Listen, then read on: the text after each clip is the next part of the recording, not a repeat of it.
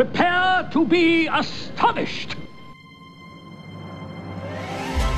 It's that time again. Let's get started. From the Clatsop County Historical Society, an adventure in history with Mac Burns and Alana Quila. You should never be allowed to talk to people. Some people without brains do an awful lot of talking. And now, with today's adventure, it's Mac and Alana. Good evening and welcome back to an adventure in history. We're still going in October and we have an exciting event to plug. Well, do you, well, the return of Talking Tombstones. It's back, and it's better than ever. It is. Talking Tombstones seventeen, Ashes to Ashes. Yes. Because I always have little subtitles. Ashes to Ashes. Yeah. You're proud of that one, aren't you? Uh, well, because everything's going to relate to the nineteen twenty-two fire. All of our characters have some connection, some story to tell about the nineteen twenty-two fire. Okay. It won't be the focus. You're not going to hear the same story over and over and over again. Right. But perhaps different perspectives. Beautiful setting, Ocean View Cemetery. Ocean View Cemetery. In, uh, in Warrenton. Warrenton. It, which always am- kind of amuses me that the Astoria Cemetery is in Warrenton. It amuses people in Warrenton, too. Does it? It does. It doesn't anger them? I don't think so. Okay. I mean, because they don't pay for it. Well, that's right? True. I mean, it's a, but it is isn't prime, it a park? But it is prime real estate. It is. That's true. But they and it is a beautiful park-like setting. Do very much with it, right? And, and I mean, I, that's true. And I should say that it's sponsored by Vancouver Granite Works. Yes. We're very pleased by that. That way yep. we didn't have to repaint the signs or anything. Right. And that's continued. Right? That has, because originally I know, I love that. Astoria Granite Works, Russ mm-hmm. War, bless him, uh, yes. what a wonderful man. Mm-hmm. I miss him. But uh, he we talked him into sponsoring the very first one. Yep. Low these Which nineteen is perfect, years ago, right? Yeah, I mean, and he just thought he was giving us money and you know kissing it away. But then he came and saw how much people enjoyed the program. Yep. And then he started getting thank you notes and people calling him. Aww. And he he contacted me and he said, "You got me for life." That's great. And we had him up until they sold the business when mm-hmm. he retired. And Vancouver Granite Works bought Astoria Granite Works, mm-hmm. changed the name to Vancouver Granite Works, and then they've sponsored it now. Yep. Local so, presence still and everything. Yeah. Yeah. yeah. So continued. I so like for that. all your for all your tombstone needs, contact yeah. Vancouver Granite Works. Yes. And tell them you heard about it at Talking Tombstones. Uh, yes. At Talking Tombstones. So it'll be um, next Sunday, October thirtieth yeah. at uh, one o'clock at uh, Ocean View Cemetery. But this Sunday, right now, we have a special guest with us. We do. Josh Davis, whose title is so long, we laughed. Because I was like, yep, nope, not going to remember it all. Yeah, so let, let's, we, we'll, we got to get through some other things first, but go ahead and tell us your, your title. The I full like that. one, the full title. The full thing. Okay, so good evening. My uh, my full title is uh, Josh Davis, Clatsop County Veteran Service Officer, uh, United States Army veteran, and Veteran Peer Support Specialist for Clatsop County. There's so much there. Do you have to hand to people two business cards to get that all on the same? Uh, I had to make the, the font small. The, the font small. I had to make the font yeah. small. Well, I like good. that. We're going like to get some lot. stories out of him. And you know, there's no ambiguity there. No, because it, it's very clear. You know, a lot of times, like my business card director, they're like, "What does that mean?" I know. But yeah. but we know. They're like, yeah, "Who's I mean, really in charge, Mac?" And then you hand him my card. That's true. There you go. Or Renee's phone number. Or my curator, or my, I mean, yes, the list exactly. goes right down the list. Surrounded by a lot of strong so, women. That's right. I surround myself with good people. Yes. So, all right. Shall we get right to it? Because I've got a lot Let's of questions, and I, I yeah. think we're going to have a lot of fun tonight. Yeah. So these are the uh, history highlights, things that happen tomorrow, October twenty-fourth, eighteen sixty-one. Western Union completes the first transcontinental telegraph line. Yes, but and what does that do? It makes Mac so, sad. So you've been, you've been I, around me too much. You I knew know. You knew what was coming. It puts the Pony Express out of business. Yep. After only eighteen months. They it's found sad. a faster, more efficient way. They did. Instead of putting guys on horses and taking ten days, Imagine you could just go that. tick, tick, tick, tick, tick, tick, tick, tick, tick, tick, tick, and send a message across the, the country. Yes. So Pony Express. Sorry. Uh, that's very sad, yes. Uh, nineteen oh one, the first barrel ride down Niagara Falls. Ooh, I saw that one. And I love that it's a sixty-three-year-old school teacher yep. uh, named Annie Edson Taylor. Yes. So, um, do yeah. you want to add to that? Uh, well, no, she just was kind of quirky. So she, she she didn't, she died fairly young. She was forty-three, she said. And they kept saying that over and over in her biography, that mm. that's what she said she was. Yes. So. Um, she may have been younger or older, um, but didn't live much beyond that, um, and also didn't make enough money. She she did it so that she could buy land, mm-hmm. which she did, but then she lost all of her money. All yeah. of it. So kind of sad. But Very she sad. made it over the falls and well, probably I was, had I was, lots I was of ask, injuries. Did, I mean, was this before or after going over the, uh, going over the waterfall? Did she right, make it? I know. Well, yes. I don't think it was great for her overall health. Although I'm probably sad to not. say, I, I've been there. Niagara Falls, not as impressive as Horseshoe Falls, which is owned by Canada. Okay. Niagara Falls, to me, almost just looks like some really steep rapids. Oh. versus Horseshoe Falls, that looks like water's coming straight down. Oh, interesting. Yeah. Okay. I was a little, I was a little disappointed. Got to go to both. I mean, I like the visit overall because yeah. they're right there next to each other, but I kind of felt like, darn, Canada has the better one. That shouldn't be. Okay. Um, nineteen oh eight, Bill Murray. Billy Murray, I should say. Not like Bill Murray, the Ghostbuster. Wow, he looks great for his age. That's right. Yeah. he, he does. Billy Murray hits the charts with Take Me Out to the Ball Game. Oh. nineteen oh eight. Fun. All right, but I don't care about baseball anymore because the New York Mets lost. Okay. So we're not going to talk about baseball. Uh, nineteen twenty-six, Harry Houdini's last performance oh. at the Garrick Theater in Detroit, Michigan. Okay. Harry Houdini. Did he disappear? Um, no, no, they they punched somebody punched him in the gut and. That's oh. right. That's right. Yeah. yeah. Oh, that's awful. He wasn't ready. Yeah. Uh, nineteen twenty-nine, Black Thursday, start of the stock yeah. market crash. The Dow Jones is down twelve point eight percent. Hmm. It was awful. That was almost going to be my history highlight of the day. I was assuming it would be, but no, it's not. Throwing you for a loop here. Uh, it was close. nineteen thirty-nine, nylon stockings go on sale for the first time. Ugh, awful. Invented by a man. Was it? It has to be. It has to be? It has to be. But uh, the, the place where they went on sale surprised me. Wilmington, Delaware. Oh, yeah. I don't know why Wilmington. It's yeah. such a fashion capital in right? the United States. Yes. Paris, London, Wilmington, Delaware. The innovations of Delaware. That actually might be it because like Dow Chemical or whatever. Aren't they like headquarters there? Oh, see, again. Yeah, a bunch of there's a bunch of chem- chemical companies. Yeah, that could be. That could be Fine. the reason. Um, you're here for a good reason. Uh, nineteen fifty-one, President Truman declares war with Germany is officially over. nineteen fifty-one. Yeah. And the public was like, didn't that end right. nine, six years ago, nineteen forty-five?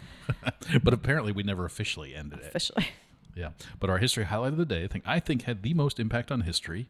nineteen forty-five, United Nations becomes official. Oh, good for that you. That was the start date. Yeah. Pretty big deal. It is. A, I, like, I like the United Nations. Yes. I don't think it does enough sometimes, but I of think course. the idea behind it is wonderful. Yes. So that's my history highlight of the day. What I missed? That's good. You did miss a couple. Um, nineteen thirty-eight, the Fair Labor Standards Act becomes law, establishing the forty-hour work week. Oh, I like that. Which I would say the three of us probably right here don't know what that means. Yeah, I don't know what that means. But that's okay. I mean, it benefits a lot of people. Um, nineteen sixteen, Henry Ford awards equal pay to women. And so this was pretty substantial because nineteen sixteen, for yeah. one thing, um, and it was across the board. So job for mm. job, um, folks were getting paid. And this also, um, if I, I did some looking or research, um, and it applied also to uh, Black uh, Americans as well, or Black adults that were working. So see, it, it, if you if you knock out like later how it becomes like a Nazi sympathizer, which I know you can't, but it's not just the assembly line. Right. Economic. I mean, but, that had a huge economic impact on where we went. But he wanted, there. he wanted, I mean, the, the line, I don't want a parking lot for my employees filled with bicycles. I want them filled with my cars. Right. And that recognition that I should pay people better and that I should recognize that it doesn't matter what color the person is that's doing this or what right. sex they are. If they're doing the job, they should be paid. Correct. And that's, especially that time period, that's very forward thinking. Yeah, absolutely. It is, because as of last year, women in America still earn eighty cents to a dollar per their peer counterparts that are male. See, eighty cents. But that was an improvement from seventy-seven cents. So we've gone say, up. I thought it was in the seventies. I know. So it, it did go up, I mean, three Prog- whole cents. Progress. I think we can I think we can aim higher. Yep, yeah. yep. So on that note. That's a terrible transition. There's no, no, we can no aim good... higher. That's why we brought Josh here. Oh, that, is that was that was the logo of the Air Force for a long time. Aim high. Aim high. Okay, and is is so that the branch of military you served in? No, no, okay. I was I served in the United States Army and the uh, Oregon Army National Guard. Okay, okay. And what years oh. did you serve? From uh, March of nineteen ninety-seven to June two thousand five. Okay. Wow. Long time. So take yeah. us back before that. Yeah. So where, where, what's your, your what's your story? Where'd you where'd you grow up, and why did you join the, the military? Yes. So I grew up in Saint Helens, Oregon. So just just down the road a little bit from here. Mm-hmm. Um, and uh, you know, coincidentally enough, uh, the house that I grew up in was directly behind the Army National Guard Armory. Oh. So I, you know, as a kid, always watching them get ready to go out on maneuvers for the weekend or go out on their annual trainings, and was always very enamored with it. And I came from a military family as well. And so I felt it uh, really necessary to contribute to my community. My, you know, my folks raised all of us boys in a way to always, always give back. Don't just, don't just consume, consume, consume, consume, you know, always, always figure out a way to be involved in our community. You know, I was in Boy Scouts when I was a little kid. Now I'm the Scoutmaster for my son's Boy Scout troop oh, in Scappoose. Right. Mm. Um, you know, I, I grew up behind the armory, and so I've always had the military kind of right in front of me. And it was just a really wise choice for me to do. As, you know, as a young person, Saint Helens was a small town, wasn't a whole lot to do. And so um, joining the military and getting that pathway to higher education um, was really important. And my folks supported it, and I joined. Okay. And what, what what's the family history in in the military? Uh, my dad served in the Marine Corps. Uh, his dad was in the Army. Uh, my grandfather on my mom's side um, fought in Korean War and World War Two. Uh, he was in the Army and was called back to active duty many times. Hmm. Geez, I've got cousins who are in the Air Force currently in Ger- stationed over in Germany, uh, uncles that were in the Navy. So, so was there a push for one branch over another? Uh, there really wasn't. Um, and, you know, being a young man, if I could go back and do it over again, I would have still joined the military, but I probably would have chosen a different job. Hmm. Um, you know, I went into the recruiter's office, and he says, you know, what do you want to do, son? I said, oh, I want to blow stuff up. oh, I want to blow stuff up. And he's like, well, we got a job for you. How about the infantry? And so there I was, uh, joined the infantry, um, which I, I would not have traded my military experience for the world. Mm-hmm. I met some of the most amazing people, the funniest people, the most kindest, sincerest people on the planet. Mm-hmm. And I forged friendships that last to this day. Last night I had dinner with my battle buddy that I went to Iraq with. Mm-hmm. Um, and so it's, you know, those, those friendships and those connections that you make uh, in the service last forever. Mm-hmm. And it's so important. And you mentioned education. So yeah. did it pay for an education? And what, what did you go to school for? It did. So I had a really interesting journey through school. So I didn't really start my higher education or my schooling until I'd been out of the military for a while. Um, I got off active duty and started a family, and I was working. Uh, I worked in the security field. I was a federal police officer for a little while up in Seattle for about two, three years. And it just didn't really suit my fancy. Just wasn't, wasn't, I didn't feel like that was really my pathway. Um, so I ended up being a professional bouncer for about five years. Um, I owned my own security company called Nightlife Security Solutions. And I uh, taught people how to be bouncers, but not how to bash people's faces in, but just how to de-escalate and how to use verbal judo and how to understand that, you know, when you are when you are working with somebody who is intoxicated, yeah. um, you have to kind of tread lightly, and it's not maybe the option to snatch them up and rough them up is not the best option. Mm-hmm. You know, it doesn't make the bar any money. So mm-hmm. let's figure out ways to get them out peacefully, make sure that it's not a bloodbath, and then they mm-hmm. come back the next time, and the bar continues to make money. And so it was uh, it was it was an interesting um, philosophy at first, but it worked really well, and I enjoyed it for a while. But I had also started a family, and just, you know, always being gone on the weekends and gone at night. And if there was if there was a tussle or something like that, having to explain to my toddlers like, why has Dad got a black eye this morning? And well, Dad was bouncing last night, and kind of, you know, things got a little bit rough. So, you know, I decided that I, I really wanted to focus my efforts more on helping people. Um, and I was having a conversation with one of my Army mentors, and, uh, you know, he even told me, he's like, man, that stuff is not for you anymore. He's like, go back to school, go help veterans. And, uh, you know, I had al- I'd already been kind of doing that on my own a little bit. You know, anytime I had jobs that would come up, I would try to hire veterans. Anytime I heard about a new benefit, I would try to tell my veteran friends about it. And so Uh, I started going back to school, and and I, and I was still kind of wandering a little bit as to what I wanted to really do. Um, I went to Lower Columbia College in Longview first to get my transfer degree. And when I started there, probably about the first quarter or so, I noticed that there were some issues. There were some problems with either my, my V A benefits not kicking in when they were supposed to, or mm. I was getting dropped from classes um, because the V A didn't pay for the class. Um, and so I went to the school certified official, and I asked her, instead of getting mad at her like all of my other veteran, you know, coworkers and, and uh, fellow students were, I said, you know, ma'am, do you have enough help? It seems like things are really behind. And, you know, I have time in between classes. Maybe I can work the veteran information counter and help. And she goes, I'm so behind. Aww. She goes, I'm so overwhelmed. And I said, well, what can I do? And she's like, we'll pay you. We have work study programs. Oh, so wow. She's like, you can work the information desk in between your classes. I thought, okay, cool. And so I started learning some of the systems, the V A WAVE system, which is the computer system the V A uses to certify veterans who are going to school on their G I Bill benefits. I learned that system, and I started helping her certify veterans who were going to class. And then we eliminated the pay problems at the college. And then we had veterans getting into classes quicker, and things started getting better. And then I went to work for the Washington Department of Veteran Affairs at the same college as a Vet Corps navigator.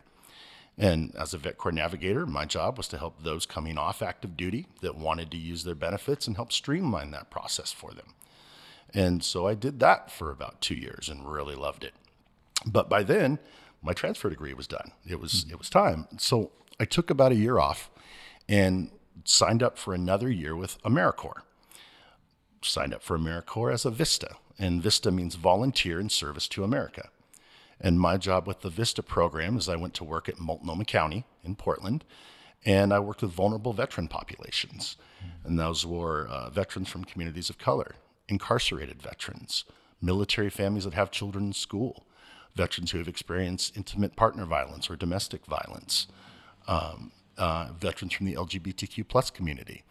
We figured out that a lot of these vulnerable classes of veterans don't engage in their V A benefits at a rate of mm-hmm. about seventy percent or so. And that same group were also living either right at or just below the poverty level.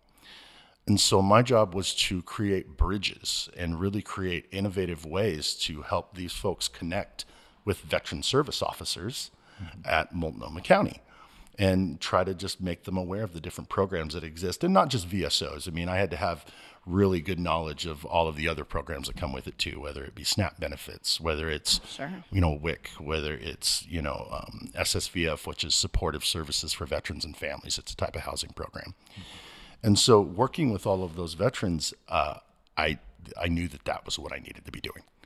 I mean, clear, clear as clear as could be. I knew that's what I needed to be doing. So I did that one full year and decided, okay, it's time to go back to school. I kind of know what I need to do now. Um, it's time to finish. So I decided that I wanted to be a social worker. I wanted to get a bachelor's degree in social work and be a V S O. And while all this was going on, uh, I had gotten, and I'm not even sure how it kind of happened, but I ended up over at Merrillhurst University in West Linn, Oregon. And Merrillhurst was a really old university. We didn't, you know, I didn't think much about it, but um, I was there for about a year and it went out of business. And so I told the V A, oh my gosh, what do I do? And they're like, it's okay. We'll put it onto the back end of your contract. Where am I going to go? And they're like, we'll send you to Concordia University. So they sent me to Concordia University um, and they had an accredited social work program. I was there about nine months and they went out of business. Yeah. Are you the common denominator? Yeah. Apparently so, because because my V A my my V A vocational counselor looked at me and he's like, "No more private universities." Yeah. Like, oh, you goodness. Are going to Portland State, young man. And so they sent me to Portland State, where I finished where I finished out my mm. my social work degree. And this was all uh, you know, and I just finished it during the pandemic. They have an amazing program. They do. For social they do. work. Yeah, their their their program was really good. And so I got my bachelor's of science in social work at Portland State. Um, now, while all this was going on, I was working full-time as well. So I had kind of gone through this process with Multnomah County. When the VISTA project ended, they kept me on as a V A work study. And so I was just answering phones and helping the V S Os, you know, case manage their loads and things like that. And then I went from there to a case management assistant, which is just answering phones, making appointments, answering phones, making appointments. And then a veteran service officer position opened up, and I applied for it. It was a competitive application process, and they hired me. And that's where I got my training, and initially kind of cut my teeth on being a V S O. It was in Multnomah County. And Uh, last summer, uh, last June, I had the opportunity to come out here to Clatsop County and essentially kind of do a hard reset of the whole veteran services program and start from scratch. I love it. Wow. And it was uh, it was a really, really wonderful opportunity. It's been very eye-opening. I, I enjoy the community here so much. And you've sort of incorporated all of those roles mm-hmm. into what you're doing now. I have. So what is it about a navigator position? Because I love navigator positions anywhere they are, anywhere, mm-hmm. right? Because you connect people with the resources that they need. Sure. So why do those holes exist? And then what did you learn, especially with the military? Um, because how frustrating is it? Or, you know, or, or who do you lose or drop out or who drops um, when um, payments aren't made or when the a class is canceled? Who doesn't follow up? Who are those folks that then don't do what you did, which was right. go and fix the problem? Right. So a lot of times it just leads to the veteran or that family member just becoming frustrated and they leave. They they don't complete their education, or they become so exacerbated that, you know, mental health conditions might surface that they're that they're dealing with, the things that they're battling with. Mm-hmm. Um, I see. A, I saw a lot of times um, homelessness among student veterans is very prevalent. Um, so helping them make sure that they have solid, you know, solid foundations, so they have somewhere safe and, and great to live. Um, also trying to make sure that they can connect with all of the benefits, just not just the education piece, but connect with everything, um, to kind of wrap our arms around them and make mm-hmm. sure that they have everything that they need. And I say all the time, sometimes people ask, well, what exactly is a V S O? And my short answer to them, the Reader's Digest version, is I'm a map and a flashlight. Mm-hmm. Okay, that way you don't have to try to wander around in the dark and try to figure out this V A thing. Mm-hmm. I can take you by the hand and I can shine the light which direction you may need to go, and we can get through it together. How important is it that you are a veteran mm-hmm. to this That's equation? I mean, is there a level of trust instantly when they realize that maybe you've been through this as well? Yeah, certainly. I mean, I mean, and and I...